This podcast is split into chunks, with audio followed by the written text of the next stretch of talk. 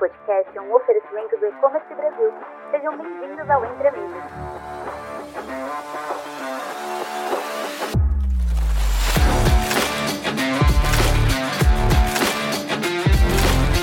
Olá, ouvintes! Aqui é Alexandre Eva do E-Commerce Brasil e você está sintonizado em mais um episódio do nosso podcast Entre Amigos. Hoje temos um tema muito especial e relevante para todos os lojistas: como transformar o frete de vilão para herói no final do ano. Para isso, contamos com a presença de dois convidados incríveis aqui que a Cangu trouxe: Theo Luz, analista de PR da própria Cangu, e Geisa Alves, empresária e proprietária da Artesanato em Cobre. Eles vão compartilhar conosco dicas valiosas de como fazer do frete um aliado estratégico em seu negócio. Vamos mergulhar no fundo do frete no e-commerce, como muitos lojistas veem o frete como um desafio. Mas hoje vamos mostrar como ele pode ser um grande aliado, especialmente no final do ano, que é um período crítico para as vendas. Theo e Geisa, sejam muito bem-vindos aqui no podcast. Geisa, você quer se apresentar um pouquinho, falar um pouquinho sobre você, por favor? Oi, Alexandre. Oi, Theo. Olá, ouvintes. Primeiramente, obrigada pelo convite. Estou muito feliz em poder participar e contribuir um pouco mais com vocês sobre esse tema tão importante. Eu sou lojista há 10 anos, tenho meu e-commerce, que é o Artesanato em Cobre, que é um e-commerce que está localizado no interior de Minas e produz peças em cobre puro e envia para todo o Brasil. Então já enfrentamos grandes desafios com logística e posso aí compartilhar um pouco com vocês hoje. Maravilha, muito legal. E você, Theo, seja bem-vindo ao Entre Amigos. Olá, Alexandre, oi, Geisa, olá, pessoal. Uh, muito obrigado pelo convite. Bom, uh, tenho três anos aí no e-commerce, sou analista de PR. O PR é um nome bonitinho para assessor de imprensa, então Uh, sou analista de PR, sou especialista em, em, logística e vamos conversar bastante, tem bastante coisa boa pra gente falar. Maravilha, vamos então já começar direto no nosso assunto aqui. Theo, por que o frete é considerado um vilão para tantos lojistas? Bom, por final de ano, o frete é super importante para as pessoas uh, estarem preparadas para as vendas, né? Uh, para finalizar o seu carrinho, o frete vai ser o que vai determinar né, a venda. Então, os lojistas eles precisam ter ali várias opções de fretes, eles precisam uh, atender tanto para um frete que seja mais barato, que demore um pouquinho, ou então seja um pouquinho mais caro, mas entregue em dois, em três dias úteis. Uh, então o lojista precisa saber uh, como trabalhar essa forma de fretes, né? Por isso que ele é considerado um vilão tão grande, porque se a pessoa não tem essa estratégia de fretes consolidada, acaba não finalizando a compra, porque o concorrente vai estar tá ali, vai ter cinco opções de frete, vai ter três tipos de frete expresso e o próprio lojista não, talvez não tenha. Então o cliente final vai acabar migrando para outro vendedor. Essa visão realmente coloca uma, em perspectiva os desafios enfrentados pelos lojistas, né? Geis, a gente adoraria ouvir sua experiência pessoal e como você superou os obstáculos relacionados ao frete. Complementando o que o Theo já adiantou, acho que a questão do frete realmente é um ponto que todo mundo fica antenado se tem opções melhores no mercado. Então, se você oferece uma opção de frete que é muito diferente do que o seu concorrente oferece, você acaba perdendo esse espaço para a concorrência. Então, eu passei muito por esse desafio, principalmente porque nós estamos numa cidade do interior de Minas chamada Formiga. Então, é, quando meu cliente entrava no meu site para poder comprar é, dentro do site, ele acabava encontrando duas barreiras. Primeiro, o tempo de entrega para ele, que era muito longo, e o segundo era o preço desse frete também, que era muito alto. Então, é, nós enfrentamos esse desafio desde o início e precisamos aí repensar e refazer vários cálculos e encontrar realmente uma maneira para ficar mais competitivo no mercado e oferecer outras opções de frete, outras opções de tempo de entrega também. E isso foi fator decisório para a gente aumentar as nossas vendas e a taxa de conversão no nosso site. Uau, muito legal. Obrigado por compartilhar sua história com a gente, Geisa. E é evidente que uma estratégia bem pensada de frete pode ser transformadora, né? Tel, considerando isso, qual é a importância de ter várias opções de frete disponíveis para os clientes? Especialmente agora no final do ano? Bom, com a chegada do final do ano, uh, temos várias uh, possibilidades, né? Tanto as promoções que os lojistas fazem ali de Natal, de Ano Novo, e também tem aquele cliente que decide comprar um presente de Natal, faltando ali três dias para o Natal, né? Então é, é, super importante o lojista ter preparado vários tipos de frete, como o frete expresso, que vai chegar ali entre um e até três dias úteis, um frete considerado normal, chega ali em sete dias úteis, dez dias úteis, e também ele tem que ter a consciência de que ele vai entregar em todo o Brasil, né? Vamos dizer que tem um, lojista que venda no Rio Grande do Sul quer fazer uma entrega uh, em Manaus.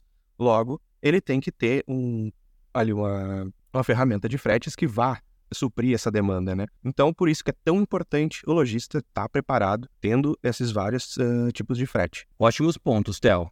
A diversidade nas opções de frete certamente pode enriquecer a experiência do cliente. Agora eu gostaria de ouvir de vocês dois sobre as dicas que podem oferecer aos lojistas para o próximo ano. Geisa, quer começar com você? Sim, estamos super ansiosos para que 2024, quais serão as novidades aí para e-commerce. E eu acredito que tem três pontos que nós estamos de olho e checando de perto e tentando trazer isso para execução o mais rápido possível. O primeiro é a questão da comunidade, né? manter o cliente engajado com a empresa. O segundo é, com certeza, a gestão dessa empresa, colocar realmente o chapéu aí de gestor, de gestora para tomar as melhores decisões. E o terceiro, com certeza, a logística. Usar a Cangu para baratear os seus fretes e estudar também formas do seu frete ficar mais ágil, junto com os fornecedores ou com os fabricantes, porque eu tenho certeza que esses três pontos podem alavancar e muito a sua empresa em 2024. E você, Theo? Para 2024, uh, não temos como fugir. O pessoal precisa investir em logística, estar tá atento ao mercado, procurar uma ferramenta logística que vá ajudar a sua loja virtual, assim como a Cangu. Então, fiquem ligados nas novidades, uh, procurem sempre estar tá à frente dos concorrentes, ver o que o concorrente está oferecendo de frete e vai atrás para oferecer um frete melhor, tá? Então, foco no frete, que é o decisor final da sua venda. Geisa, conta pra gente, quais foram as estratégias que você usou para conseguir baratear o frete? Conta para os lojistas que estão escutando a gente aqui, qual foi a estratégia utilizada, por favor? Alexandre, como nós tínhamos essa, essa característica de ser uma empresa do interior de Minas, esse frete ele ficava muito caro. Então, além dele demorar, o meu cliente sempre entrava em contato reclamando: nossa, o frete está muito caro, como vocês podem fazer, né? Às vezes pedia cupom de desconto, às vezes pedia uma parceria ali para oferecer um frete grátis. E aí a gente ouvindo né, essa necessidade do nosso cliente e a gente começou a observar que realmente nós estávamos perdendo espaço no mercado, eu fiz três passos, né? A gente deu três passos ali dentro da empresa que conseguimos então baratear esses fretes, né, e aumentar e muito a nossa taxa de conversão no site. O primeiro passo, acho que é muito simples e tem muito lojista que acaba negligenciando esse passo, que é o passo da conferência, né? Nós começamos a nos atentar muito no processo de picking packing, que é o processo onde você vai separar o pedido, onde você vai organizar esse pedido para embalagem, aonde você vai colocar tudo em ordem ali. O que acontecia muitas vezes é que, devido a essa urgência que nós tínhamos para embalar os pedidos, porque o cliente já estava esperando ali ansioso e a gente com essa pressão de o frete demorar muito tempo e ser muito caro. Então, existia essa pressão sobre a equipe que estava ali já embalando esses pedidos. Então, o que acontecia muitas vezes era que errávamos o pedido, ou é, esse pedido não ia muito seguro e essa embalagem voltava. Então, nós tínhamos mais atrasos ainda nesse processo. Então, a primeira coisa que nós fizemos foi ajustar esse processo de conferência, de olhar de pertinho, não, peraí, vamos organizar, Vamos fazer dupla conferência para ver se esse pacote está certinho, se esse pedido não tem nenhum erro, se todos os detalhes das observações do pedido foram concluídas. Então, esse processo de conferência foi muito importante para a gente conseguir baratear os nossos fretes e, mais importante que isso, melhorar a nossa experiência com o nosso cliente, né? Porque não tem nada pior do que um pedido atrasar, ou esse pedido não chegar, ou chegar faltando um produto e aí a gente tinha que enviar de novo